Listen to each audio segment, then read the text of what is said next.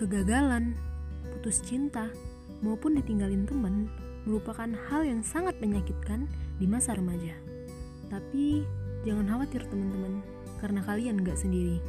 Di sini ada Adin Talks yang bakal nemenin kalian ngomongin hal-hal yang paling nyakitin tersebut untuk kemudian jadi sebuah pelajaran yang berharga di masa yang akan datang. Kita remaja, kita jatuh, tapi kita selalu bangkit. We are in this together.